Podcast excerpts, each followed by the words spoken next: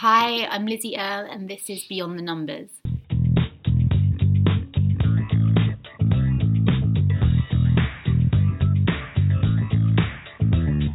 Chris Thompson here with another episode of Beyond the Numbers.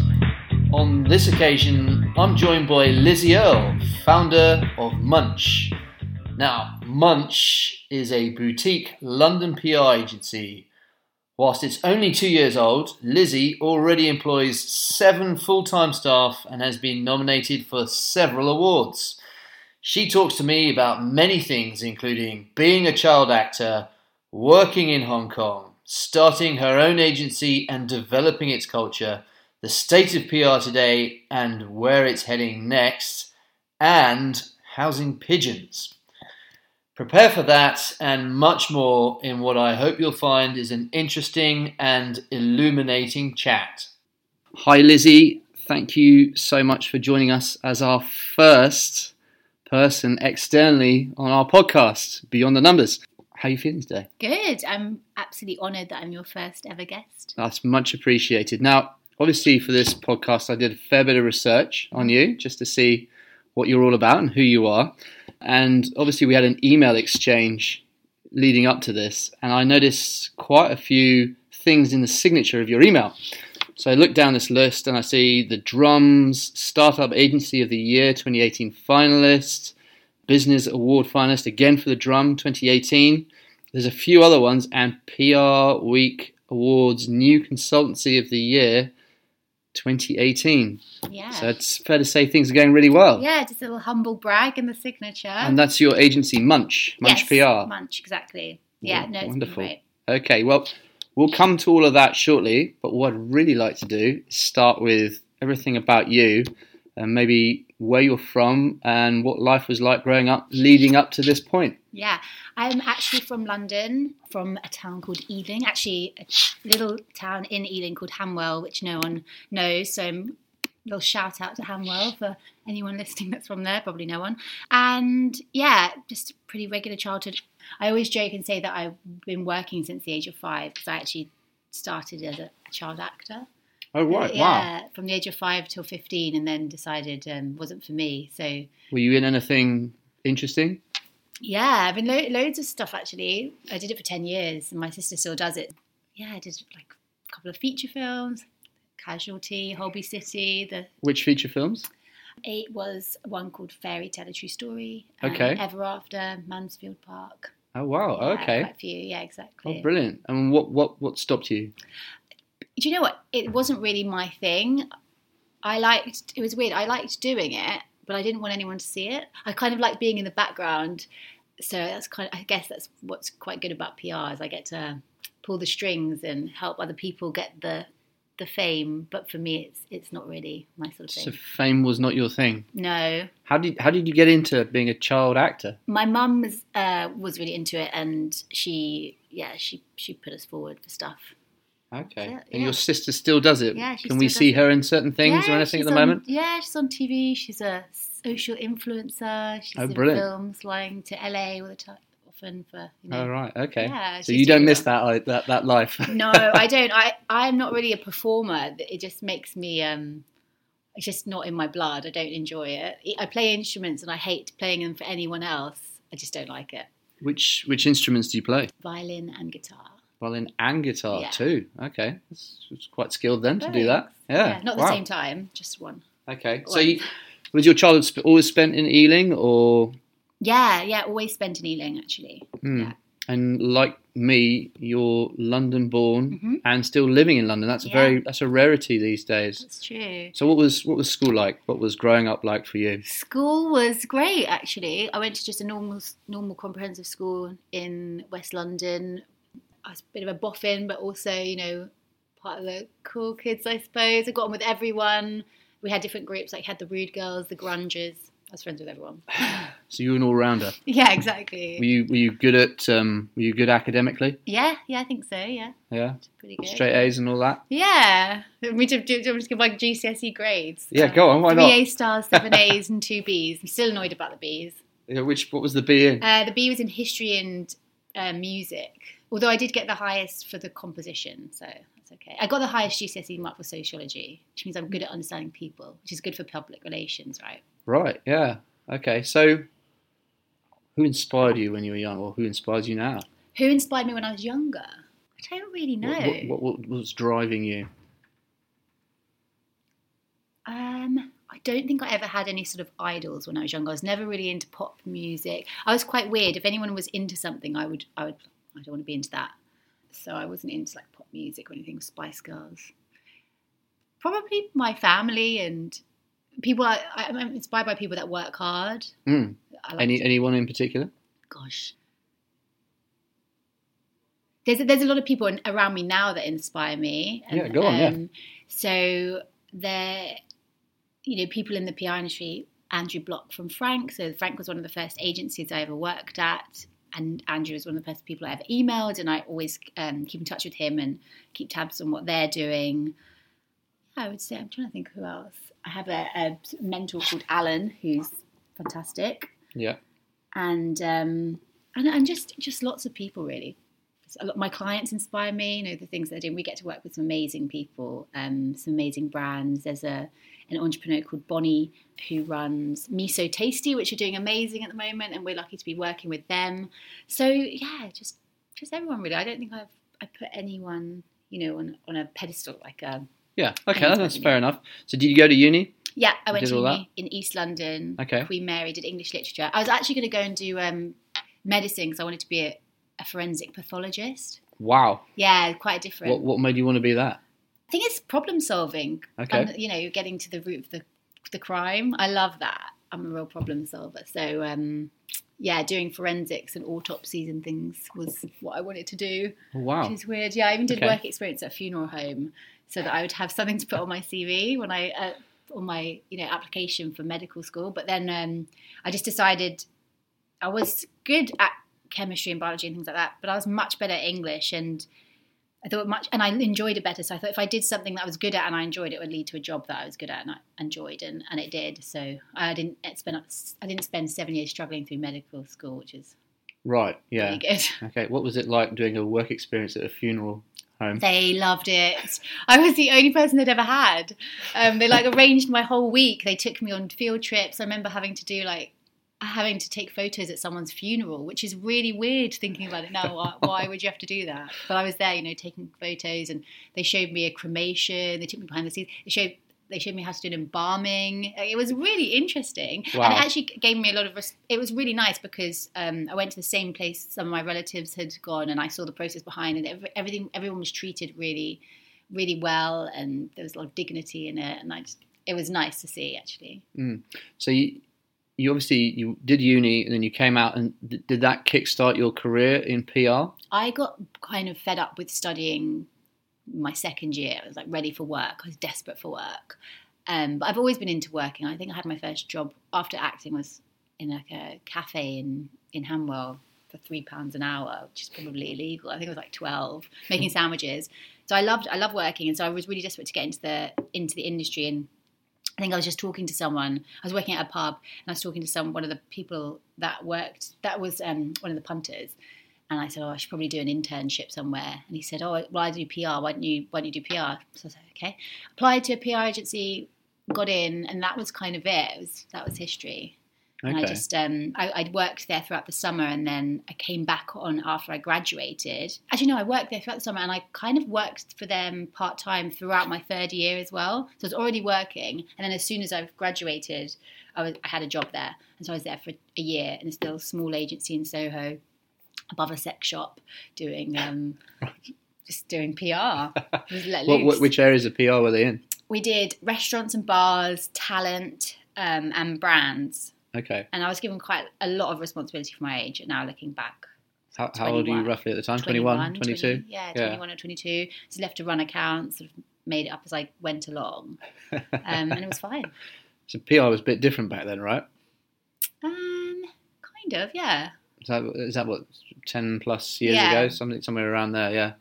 Um, I just know because I used to work in PR. Maybe we'll, we'll come to that in a Oh, minute. okay, we'll that's come to that. good. Well, I, a little bit of PR and marketing at the time.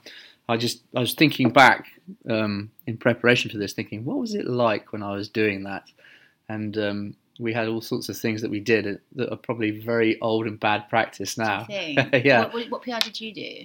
So it was um, for it was food ingredients for Mhm. food manufacturers. So they were marketing food ingredients to food manufacturers, which is quite a, a big area and a controversial game Okay. because um, you're talking about certain things that you're putting in food to make them tastier, healthier, blah blah blah blah blah. Yeah.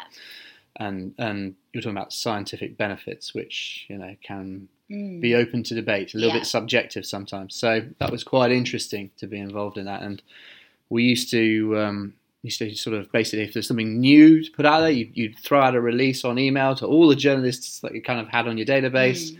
And then in the planning to the year ahead, we'd look at like editorial. Um, what do you call them? Plan, plans, yeah. and then and then basically draw up feature articles for those plans. Um, and I just remember there's this massive green book called the Willings Press Dictionary, I think it was called, and it sort of contained most of the world's PR related or press contacts, Oh, basically. really? Yeah. So if you couldn't find something you want to be in a particular magazine, you had to go through, Like trawl the through that. pages. Yeah, it's like the yellow pages so of the press. Oh gosh, I don't remember that. That can't be ten years ago. I did not have. Well, well, we're talking about 2005, six here, so I'm I'm giving away my age Yeah, a bit there. yeah, You're rounding down quite a bit. so yeah, it was very probably very different to what you do now. But um, yeah, I think um, we'll we'll come on to PR in a, in a little yeah. bit. So, I mean, you obviously had your first role.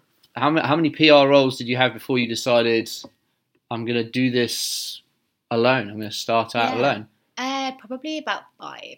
Five. think. Yeah, big. Okay. So small agencies. Then I went to big agencies. Then I went in house. Worked internationally um, in Hong Kong. I was at an agency out there. Got transferred. That was amazing. And then yeah, then decided to start up on my own. What was I mean? You say Hong Kong was amazing. What what, what was the experience like? Well, from a um, from a PR point of view, it was it was really great because I was in a completely different region, working in a different industry, tech, um, and B two B, which I hadn't worked in before, and yeah, a different culture, completely different culture, different media. Didn't you just take for granted when you live in a country that you just know you just know stuff. You just know things. You, you read a paper and you can pick up, you know, the context, the background, um, who the people are. You know, you connect dots that you don't realize you're connecting. Whereas when you go into a brand new region, you have no idea about anything really. Hmm. Um, it's a lot hard work to piece it all together. That's that's a big challenge, right? I mean, Yeah. it's a, a culturally that's a, a big shift. Yeah. Did you know anyone there other than your co-workers or the people you were working with? No, I didn't know them either. So you didn't know a soul. No, I didn't know any So you just up sticks, Mhm. went out there, not knowing a soul. Obviously, there's a bit of a British community still out there, correct? Expats. Yes. But how did you integrate? Oh God, it's easy. You Yeah? can't walk down the street without making a friend. Okay. Yeah. So it's that it's that friendly. It is really. So it's not like London. Then. No, it's not like London. So how long how long were you out there for? I was out there for one year, and then I um on, I moved to Bali for a, a few months and started freelancing remotely out there. I was meant to be on a sort of break, career break, Yeah. because actually, I did I didn't plan to go to Hong Kong. I was um I actually quit the agency that I was working at, and I think I'd been working for about eight years solidly, and I just needed a break. They say it's seven year cycles, right? That you need a Right, bit of a yeah. break. Yeah. So I think I was overdue Seven year itch and the seven year itch yeah. exactly so i was having my seven year itch and um, so i booked this round the world trip i was going to go to south america i was going to go to asia and then i was going to move to australia for good and do pr out there and about What, so, why Australia? uh, sunshine surf english language Oh yeah, no, I see you like surfing, right? Yeah. I- um, I'm not very good at it, but I like it. And um, yeah, so I quit. I sold everything, everything that I owned. I was ready to go. And then three weeks before, the agency I was at said, uh, "We need someone out in Hong Kong. Would you like to go for three months and run this project?" And it was.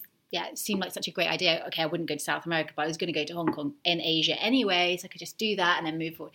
So I got really excited about that. And then as soon as I said yes, and you know, uh, they kind of changed it to a permanent role, and so then I was I was excited about it, and, and I thought it would be a really good experience. So I went out there, didn't know anything about really um, Hong Kong, to be honest, and that was it. yeah. Okay. And then and then probably there you said you went to Bali. Yes, then I went to Bali for a few months because I thought I'd better give myself a break, but still didn't really have a break actually. I ended up freelancing, and then I won a client and did a really good job on that. Launched this, helped to launch this business, uh, like a YouTube competitor for influencer content. Okay. Yeah. um, from Bali, using my like internet phone, calling journalists, and did it all myself. And then when I got back to England, it just just happened. Okay. Yeah, it just really happened organically, actually. So you so you set up by yourself out there, Yeah, came back, and that was the start of Munch.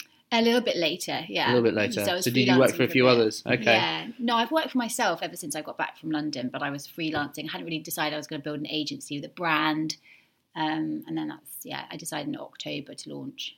Yeah. And was that was that always part of the plan? Did you have a plan that you always wanted to have or run your own PR agency? I always wanted my own business, Yeah. and Why? Um, because it's like it's like a challenge, isn't it? It's like a game, not a game, but it's. I'm, I like solving problems. I'm like a fixer, and so for me, a business is just a big challenge to, solve.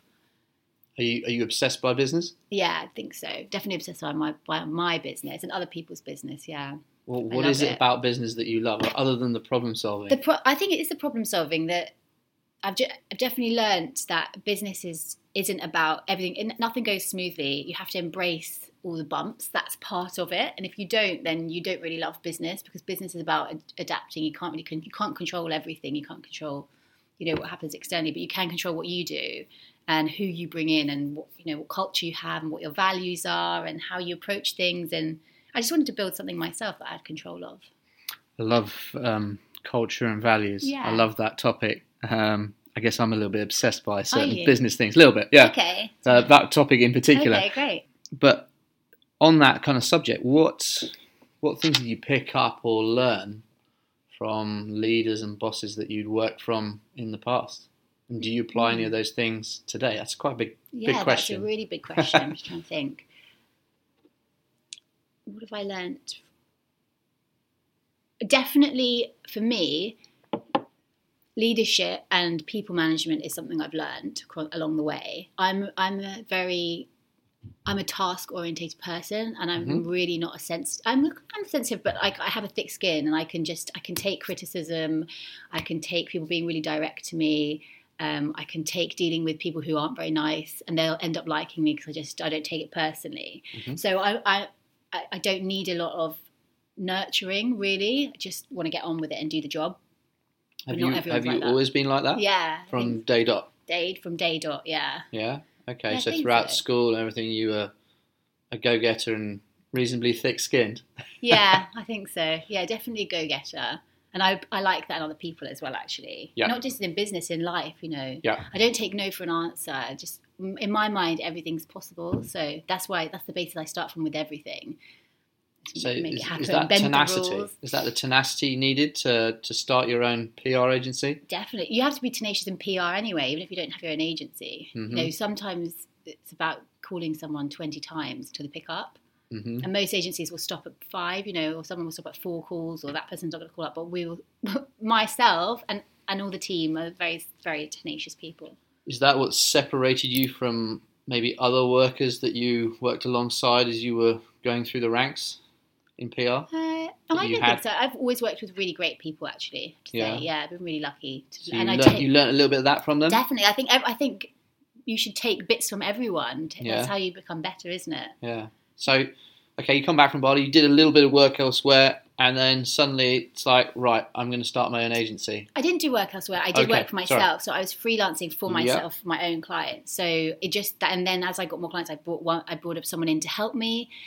Yeah, just so I needed extra pe- extra hands uh, to to support the workload that we had on, and I had a friend who worked PR who actually came and worked for us at Munch as well. His name's Jack. He's really good, hmm and um, he was at my in my kitchen, and we were doing you know selling in stories on my kitchen table. Had a pigeon living in there as well, which I didn't tell him about, and it's just flew in the window. It's like, where am I? What am I doing here? And um, yeah, and then and then I yeah, then I built the brand and changed the name, and it it sort of happened very So the early days were you, myself, Jack, Jack, and a um, pigeon. and a pigeon. and yeah, the pigeon's exactly. name? Don't remember. we had two pigeons. They laid eggs in the kitchen, Oh, and lovely. um, I know. And then This is why I say to people, don't work from home because it escalates. I was lonely and I was like, just let the pigeon in. And um, and then suddenly, you know, fast forward two months, you're hand rearing baby pigeons in the middle of the night and you're thinking, where did this where did this all go wrong? I Get like it. It's a good story. Yeah. It's the, the, the early days of Munch and the pigeon. That's true. Oh wow. Okay. So what was it like? You've been working for yourself, Mhm. right? So that's one thing. You Yeah. work for yourself. You you you handle your own time and tasks. Suddenly you bring in another person Mhm. plus pigeon or two Yeah. pigeons and, and eggs. but that changes the game, right? That Yeah. changes everything. Suddenly you're in charge of someone. You're, you're almost responsible for them, right? What's that like? What was that like for you? It's actually it's been the biggest challenge but it's been the most rewarding part of having a business. I remember the first time i heard someone say on the team oh god that's so much you know that's so much and you're like god that's so funny that they picked up. What does that mean? i don't know but i don't know but it's um because when you first start when people say your company name to you you're like i made that up. It's Yeah. not a real thing Like, um but then other people sort of say, yeah it just be- sort of makes it um, I was- legit I was about to ask you why Munch. yeah, we like to get our teeth stuck in. Ah, okay, brilliant, like that. Okay, Yeah. very good. So you take on one employee, Yeah, and then it kind of takes off, right? yeah, it takes off, and uh, we've been Why really- or how? how did it take off? How and why? Yeah, I think it takes off, took off because we do a really good job. yeah. that's the, that's the that's the bo- bones of it. You can do the best marketing and have the best branding in the world, but if Mhm. if you do a crap job, like no one's going to come back. All of our business at the beginning was through word of mouth referrals. I think it's I think there's a lot of small agencies probably out there that are doing a mediocre job. We don't want to do mediocre. We want to do amazing. Everything that we do, we want to be absolutely brilliant. Even if it's a small budget, we want we you know we we give it our all, and uh, we get the results at the end of the day, and we don't stop until we get them. Um, and we've made changes to people's businesses, really impacted them for the better, Mhm. and people want to share that with their contacts as well. Sure. So say like SME business owners out there or startup entrepreneurs, like what separates, say, a medium, as you described it, or mediocre agency from a really good one like yours? Yeah, I think it's box ticking. In what I sense? think it's like cookie cutter approach. We've done this. We've always done this. What, what does it. cookie cutter mean? So, um, just put a cookie cutter. You know, it's someone will come with a with a brief, and they'll just do the same thing that they did for another brand because it worked okay, Yeah. and not we're not really thinking, okay, who's you know really going working backwards from what needs to happen here. What do we need these the audience to do? What do we need them to think? Okay, let's write a plan from scratch. We just do everything from scratch. Mhm.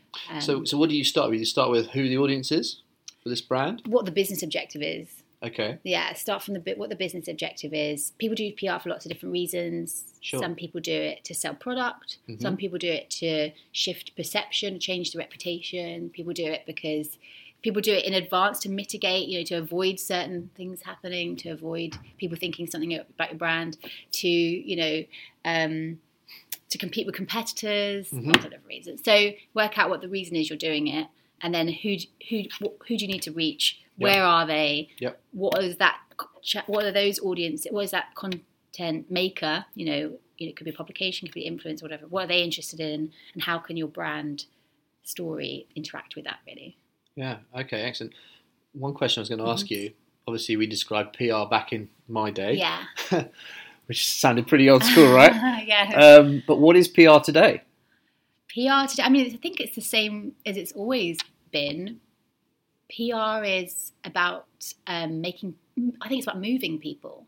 Okay. I think it's sense? about moving people, making them feel something, making them do something. Good PR is about getting coverage, Yep. but great PR is about getting coverage that makes people, that moves people, either to think So differently. they action something. Yeah, or think differently. Even, but how can you track someone thinking differently right there and then? You can't, right? So that's why measurement's such a big issue. But it is. It's about you ch- changing perception, changing the way people think about it, changing how people feel about their own lives and what they need. And yeah, I love it.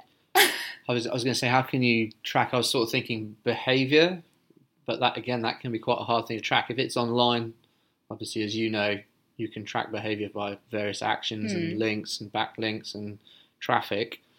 Um, but that's that's really interesting. So, obviously, yeah, that you've just mentioned the word measurement. Yes. So that so then you get to measurement. How how does a business owner measure their PR? I think it's really important to know exactly why you're doing the PR so you can Mhm. decide what you're As you measuring. said earlier. Yeah. Yeah. because if you're looking to make people do something or make to create an action, that's what you should be measuring, not Yeah. how much I don't you know how much coverage you've got.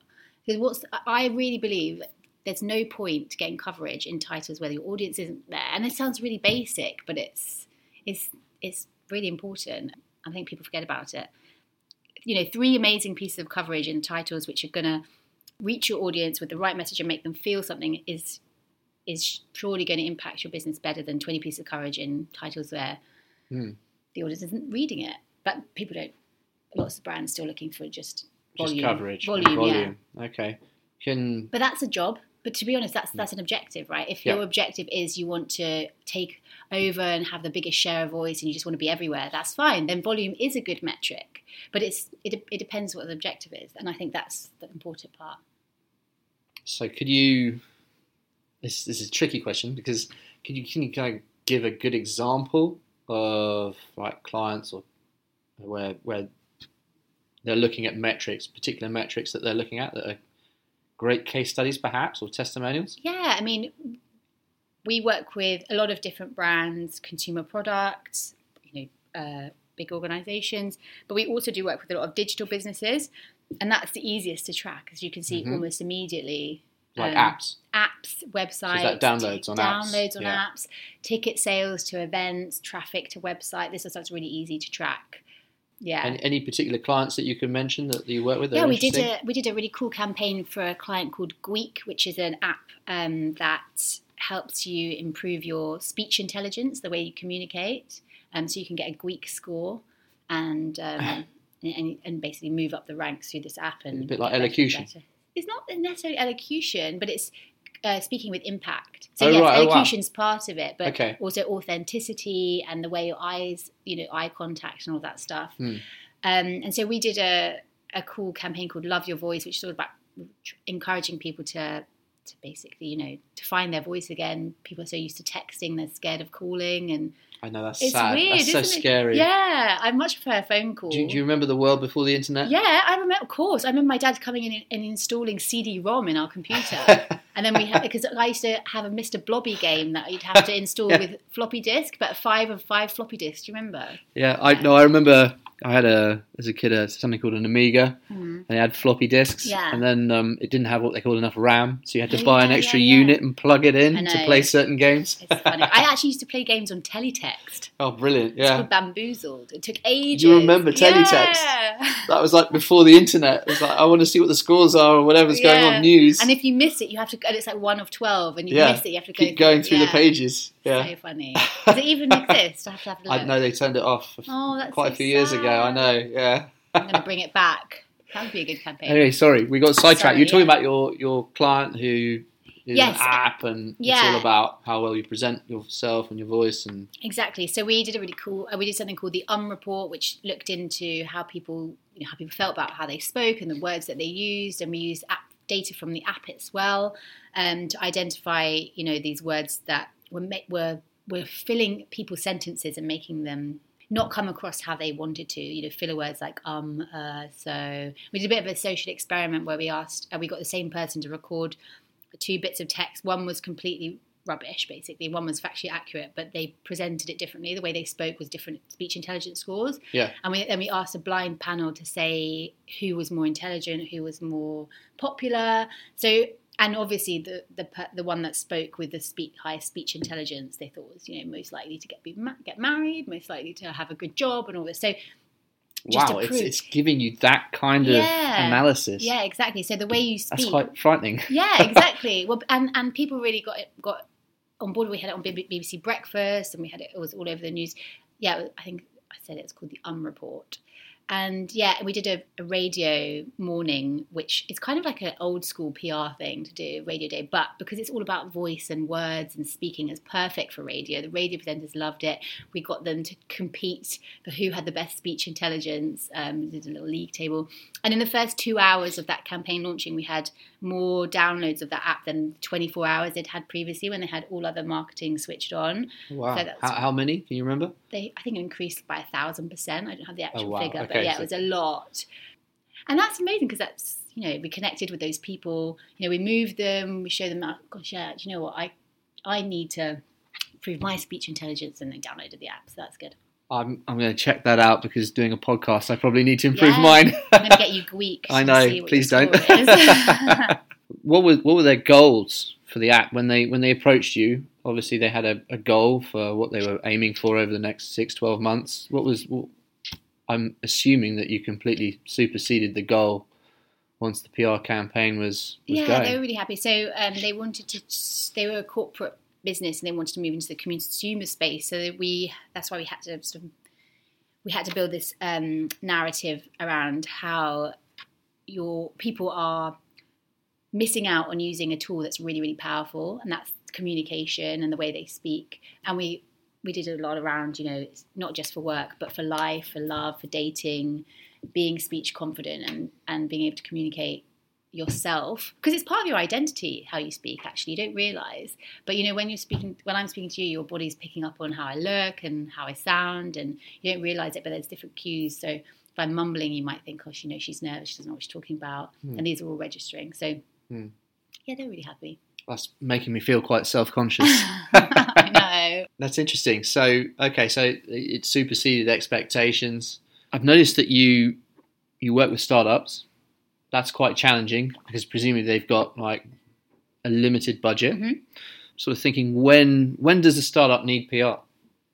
Can that be answered as a general question, or is it purely specific when does to a startup need pr yeah? Should, I mean- it, should it be from day one or or Depends really. I think PR can help every business at all times. Just depends Yeah. what that business needs at that Okay. moment. We love working with startups. So why? because because budgets are small, which makes you ha- you have to think cleverly. Challenge. Yeah, you have problem to, solving, yeah, right? you have to problem solve in a really with a really small resource, and you have to be fresh and you have to think fresh and and be really clever. Basically, yeah. you know, it's easy just to throw cash at a problem and you'll get, get coverage probably. But yeah, you have to be a bit clever. And I like that. You know, to be a bit sort of scrappy. That's why we like working with the big brands too, the big budgets. And I think working with both, that's what Munch is all about, being able to. We're a big agency inside. We're just small in, in size, if that makes sense. So Mhm. big creativity, big ideas. I think you get as good quality at our agency as you do anywhere else. Mm. We just happen to be small, which means we can work with big brands and small brands. We, we work with big brands; so they know that we've got we've got that experience. We know what we're doing. They're in safe hands. Yeah. And then the bigger brands, they get to work with PRs who are constantly having to work in cha- you know with challenger brands and thinking cleverly and Yeah. think, so they get that fresh thinking that um, that they maybe wouldn't get elsewhere. Okay. Yeah. Interesting. Yeah, working with entrepreneurs is cool because they they cut through the crap. You cannot fluff them. Yeah, not that we would want to, but you just can't. They they are some of our clients are running three businesses, and you're on a 15 minute call, and that call is about action, moving things forward. Um, and where, I like where you're that. at and what's happening Yeah, next. exactly. I like Yeah. working with people who are challenging. I don't want to work in in an environment where you're, you're kind of like just doing it for the sake of it, and you know, we really want to make a difference. So, I want to Yeah. work with other people who are passionate as we are.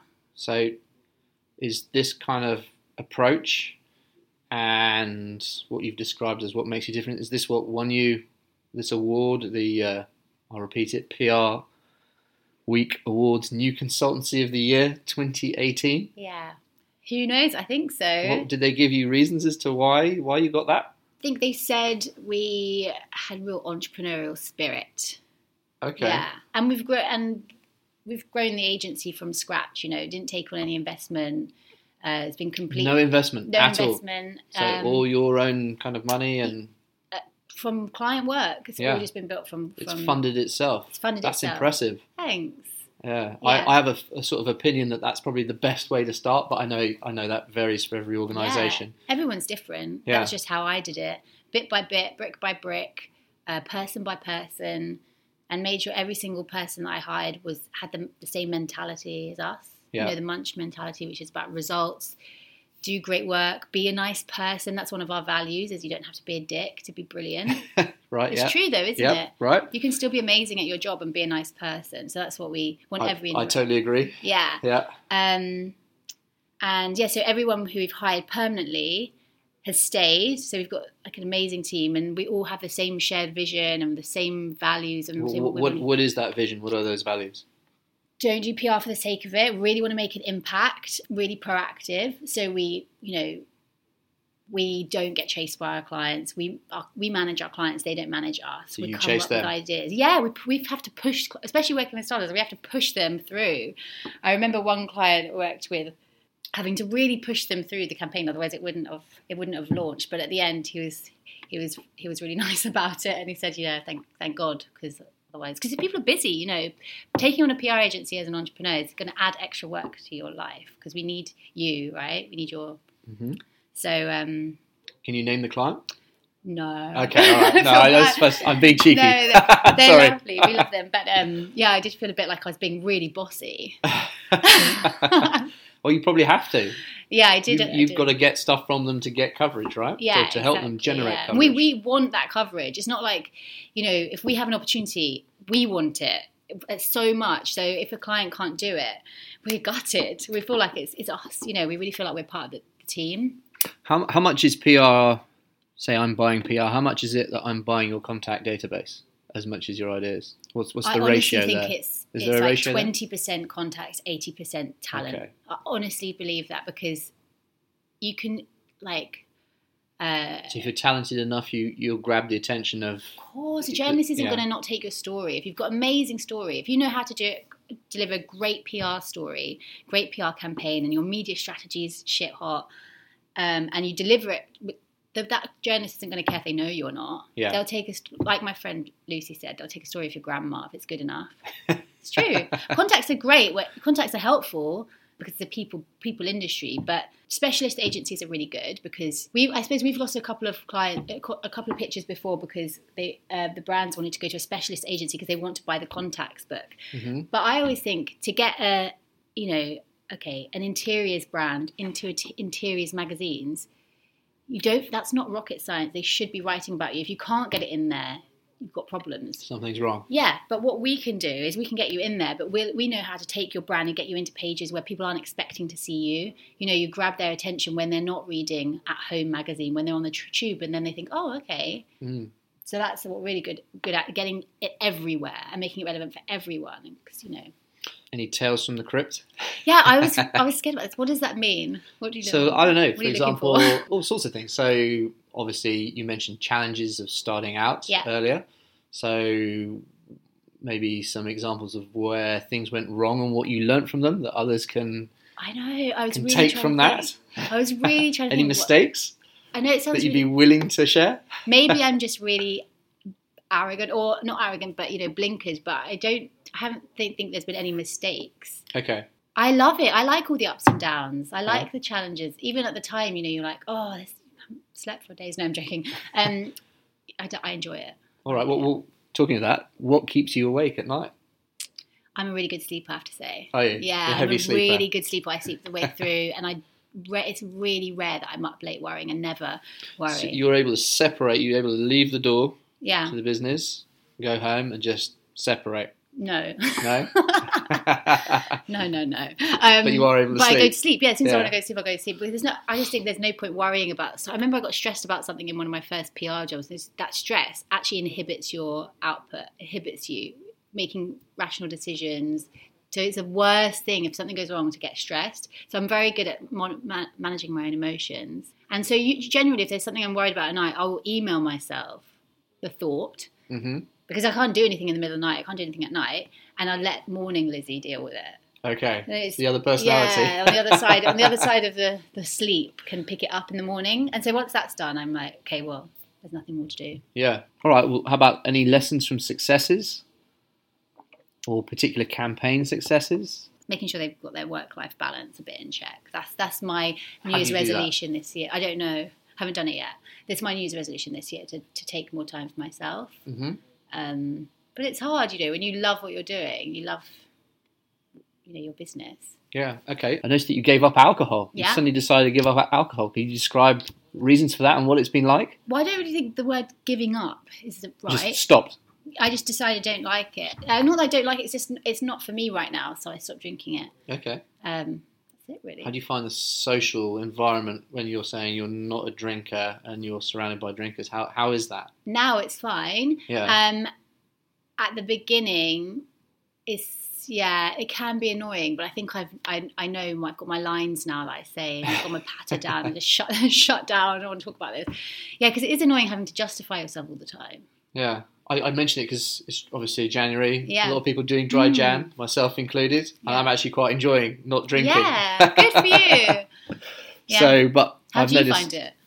Well, to be fair, I used to drink quite a bit in my twenties. Yeah, and then had kids, and my output has has gone down a lot with having kids to the point now that doing a dry Jan I find really easy Yeah. anyway, and I'm less in a social environment where other people are drinking on a regular basis to find Yeah. it an issue or a problem. But you know, I was, I was sort of thinking in your world in PR, presumably there's a lot of events that you go to and things you do where booze can be there, and does that create a difficulty? No, No, not I just all. pick up a different drink. It's so easy. I just pick up a different drink and drink it. It's like Issueless. It's so easy, yeah. And it's people are like, oh, but you're drinking. Ask, people ask me if I want to drink for you know getting around, and I'll say, oh, just you know, just a water. Water. You drank water this morning. I'm not doing anything unusual. I'm just continuing my be- beverage choice yeah. throughout the day. Do you know what I mean? Where do you go for inspiration? For Where do I go for yeah. inspiration? Um, I try and take off a lot. Well, for the first two years, I didn't take any holidays, so I take off Wow. a few weeks in December, and I go Yeah. somewhere hot by the sea, Okay. and refocus on I get like business fit, body fit, like workout loads, and Which plan partic- for the any year. particular workouts that you enjoy? I'm, re- I'm really into weightlifting, so I do like Weightlifting? heavy, heavy Oh, wow. yeah, Okay. and CrossFit. I like. Do you have a trainer? I don't. I don't need a trainer. Yeah. you are the trainer. I my gym's called Titan. Right. Okay. Okay. Right. like yeah. yeah. No, I know of it. gym, yeah. I know of it. Okay. That's serious. Yeah, serious. So I'm in there squatting. Don't need. How, how many squats? How many? yeah. I u- uh, I used to do hundred heavy squats every Sunday. So it's like what's- what's in 50 a or heavy 60 squat? kg. Fit right. Okay. So I'm I weigh fifty, so it's like body weight. Body weight. Yeah. hmm Oh, wow. Deadlifts and stuff. Deadlifts. Okay. How much can you deadlift? I think my one rep max is 84. Okay. Okay. Which is like 150 percent of my body Yeah, weight. That's good. Pretty good. Yeah. That's good. Not bad. Yeah. Bad for a little nipper.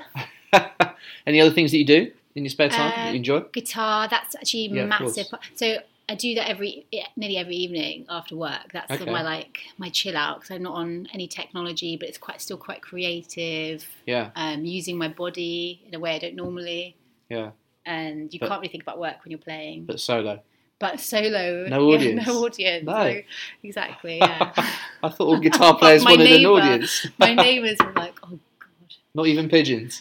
no pigeons." Oh, sadly, no yeah. pigeons. Okay. Your painting is such a tragic photo, picture of me. Okay. Well, that- that's interesting. So, obviously, we described what, a little bit of what PR used to be like, or certainly in my world, Hmm. and a little bit of yours. Where next? What, what what's happening with PR? What, what's the future hold? Do you think? Who knows? I really think the PR will always be around in some form or other. When if businesses want will always want to connect with their audience, their consumers, their customers, their clients, and people in general will always want to to learn about the world from from third party sources, not direct from brands. Mhm. And as long as that's happening, there'll be PR. Yeah. Okay. I think. Do you do a lot of work in terms of YouTube and all that kind of stuff? A lot of video related work, or Yeah, well, we're creating. Um, we're actually working with the National Lottery at the moment to create a mini series, like a little mini documentary series showing where lottery funding goes locally. Oh, 'Cause a lot of- yeah, Yeah. it's amazing because people think. I think there's a misconception that you know you buy a lottery ticket, that money goes obviously towards the people that win the lottery, but also the V&A and all these big buildings. But actually, you could be on the bus to um, to work, and there'll be someone standing next to you that's been helped by lottery funding that you've actually Hmm. contributed to, and that's so that's what we're doing. Kind of we're going and telling these untold stories around in the north. Um, so yeah, we're, so it's an integrated campaign, and digital. Tell me about influencers. Mm. It's, it's, it seems like a new thing. I think influencers have actually been around a long time, but it's Mhm. become a term. Yeah, What do we all need to know about influencers and how to get them how to get them? How to get them? I think you just have to have. get sh- through to them? I should I say. think people need to have a really thought through strategy and Yep. not just just do it because everyone else is doing it. hmm and do your homework. And like you do that's the thing with with media you know it's it's a reputable source but do your homework like you would with anything else and have a strategy in place. Put a strategy in place. Think about what you want these influences to achieve why you're using them um, Hmm. rather than just sort of just trying to work with influencers because it's the hot topic. Has has influences changed a lot over the over the last 10, 15 years? well i mean there's loads going on. Just today there's a story about i think it's Zoella saying she's gonna she's pledging to clean up her act. There's a real focus on influencers in the mainstream which is really interesting because usually prs you know you don't talk about it's not talked about in the mainstream media because it's sort of secret um, black magic. But um, but yeah influencers and and their impact on consumers has talk, been talked about by mainstream. And i wonder if it's because you know so many young people now just grown up being marketed to by influencers and and It, it, it seems like in the old in well, I said the old days. It's giving away Your my age again. my days, yeah.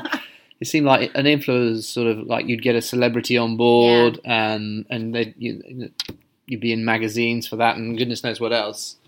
And then suddenly social media rocked up and suddenly it was no longer just celebrities, it was people turning themselves almost into celebrities through social media and Yeah. becoming an influencer that way. Seems like that's it, I seem to oh. blink my eyes and that happened, but it does seem to have changed very rapidly. And now we're already talking about influencers in terms of they now need to say, I'm actually working with this product and they're paying me. Is that Yeah. correct? yeah, exactly. You have to be really open and transparent about it. But I think that the this influencer culture has really seeped into into people's everyday lives. How they go like this Instagram stories now. People that have that are not influencers You're right. are are talking to camera and presenting their own little mini TV shows if they were influencers. So I suppose technically they are a micro, micro, micro influencer among their friends and family. But then that means we've all been influencers forever. Hmm. What, make, what makes someone an influencer then? If they can influence, if they have influence.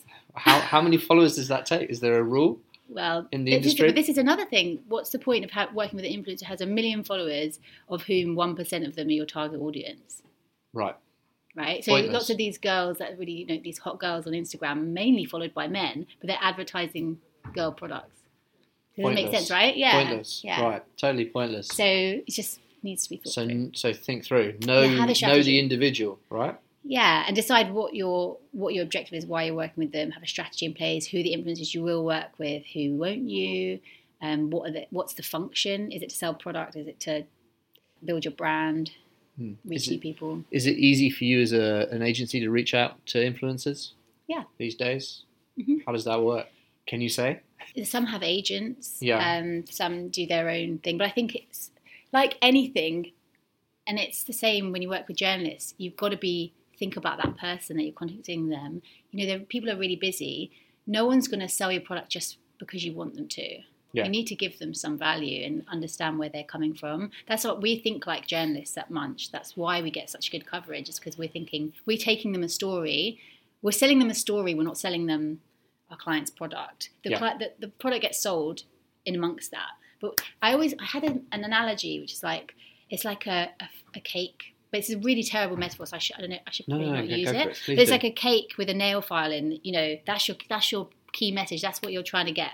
But you need to package it up and give them something that they want. Right. Right. You know what I mean to get it through. Doesn't the really PR is like the packaging. yeah, I guess so. The cake. the cake. yeah. No, I like that. That's good. Okay. Mm. So what's the future hold for you and Munch? Where next? Yes, where next? so this year is all about growth, um, but, but really controlled growth because I don't ever want to do anything that's that's not amazing work. So it's making sure we can still deliver the same great quality while we're while we're growing. So not growing too fast? Yeah, exactly, Yeah. and bringing the right people on board. So, like I said, ta- our talent hiring has been a really big part of the business plan, and we want to win more awards. We really want to be known as the the best boutique agency that you can trust that will get the results, Right. deliver you creative work, and and have a great culture as well, be nice to work with. Mm-hmm. Yeah, okay. Do you have an end goal with all this or is it an infinite thing for you? At the moment, we're still so new. We're only in our third year, Yeah. really. So we're just taking it as it comes. So in your third year, you've got seven employees Yeah. and one big award and several finalist awards. Yeah. That's quite something. It's quite an Mm. achievement. We want to win some awards for client work, Right. client campaigns. Yeah, Yeah. we love that. Okay. Uh, are Um, there any you're entering at the moment that you can tell us about? That's not interesting. oh, Um, it is. It is. well, it is. every agency is entering all, awards all the time. So, um, but we and, and work with more amazing brands. Yeah, it's exciting. Who knows? You know what's going to happen next. Okay, wonderful. I think that's a great point to wrap it up and say thank you very much. But before we do go, perhaps you can tell tell everybody where they can find you and where they can find your business online. So you have an Instagram account, right? Yeah, we the Munch one. Yeah. Yeah. Well, both you and your business. If you yeah, I do. have my personal. You are your Do My phone number. Should I give my no. um, so, w- well, we're online, obviously, munchpr.com. Yep. And um, there's actually a really useful guide on there for any startups who are thinking about taking on PR. Mhm. And it's um, how to find the right PR agency for you. And it talks about all the, the whole process of working with PR agency, different types, the different campaigns you can do. There's even a little dictionary at the back to bust some of the jargon that people use, so people so that uh, businesses know what, what PRs are talking about. And on Instagram, I think we're Munch PR UK. And if anyone wants to follow my personal Instagram, which I doubt, it's Lizzie J Earl. okay. Twitter, you on there? I'm on Twitter as well, Lizzie J Yeah. Earl. Yeah. Lizzie JL and Munch is Munch on Twitter. No, Munch isn't on okay. Twitter. Yeah. All right. Brilliant. Well, thank you very much. I wish you all the best going forward. Thank going you. Thanks Thank for you. having me. A big thanks to Lizzie for joining me to relay her personal and business life. There were some fascinating things in there. I was particularly intrigued by the way PR has changed over the years with the maturity of the internet and how SMEs should approach their PR and the use of influencers. Be sure to tune in as we'll be back soon with another interview. In the meantime, please do subscribe to Beyond the Numbers on your preferred podcast app. You can get in touch with your feedback using the hashtag Beyond the Numbers, and you can tweet me at ThompsonCST and at Wellers SME. Beyond the Numbers is a Wellers production. Till next time, I'll leave you with a quote from the philosopher Nietzsche. He who has a why to live for can bear almost anyhow.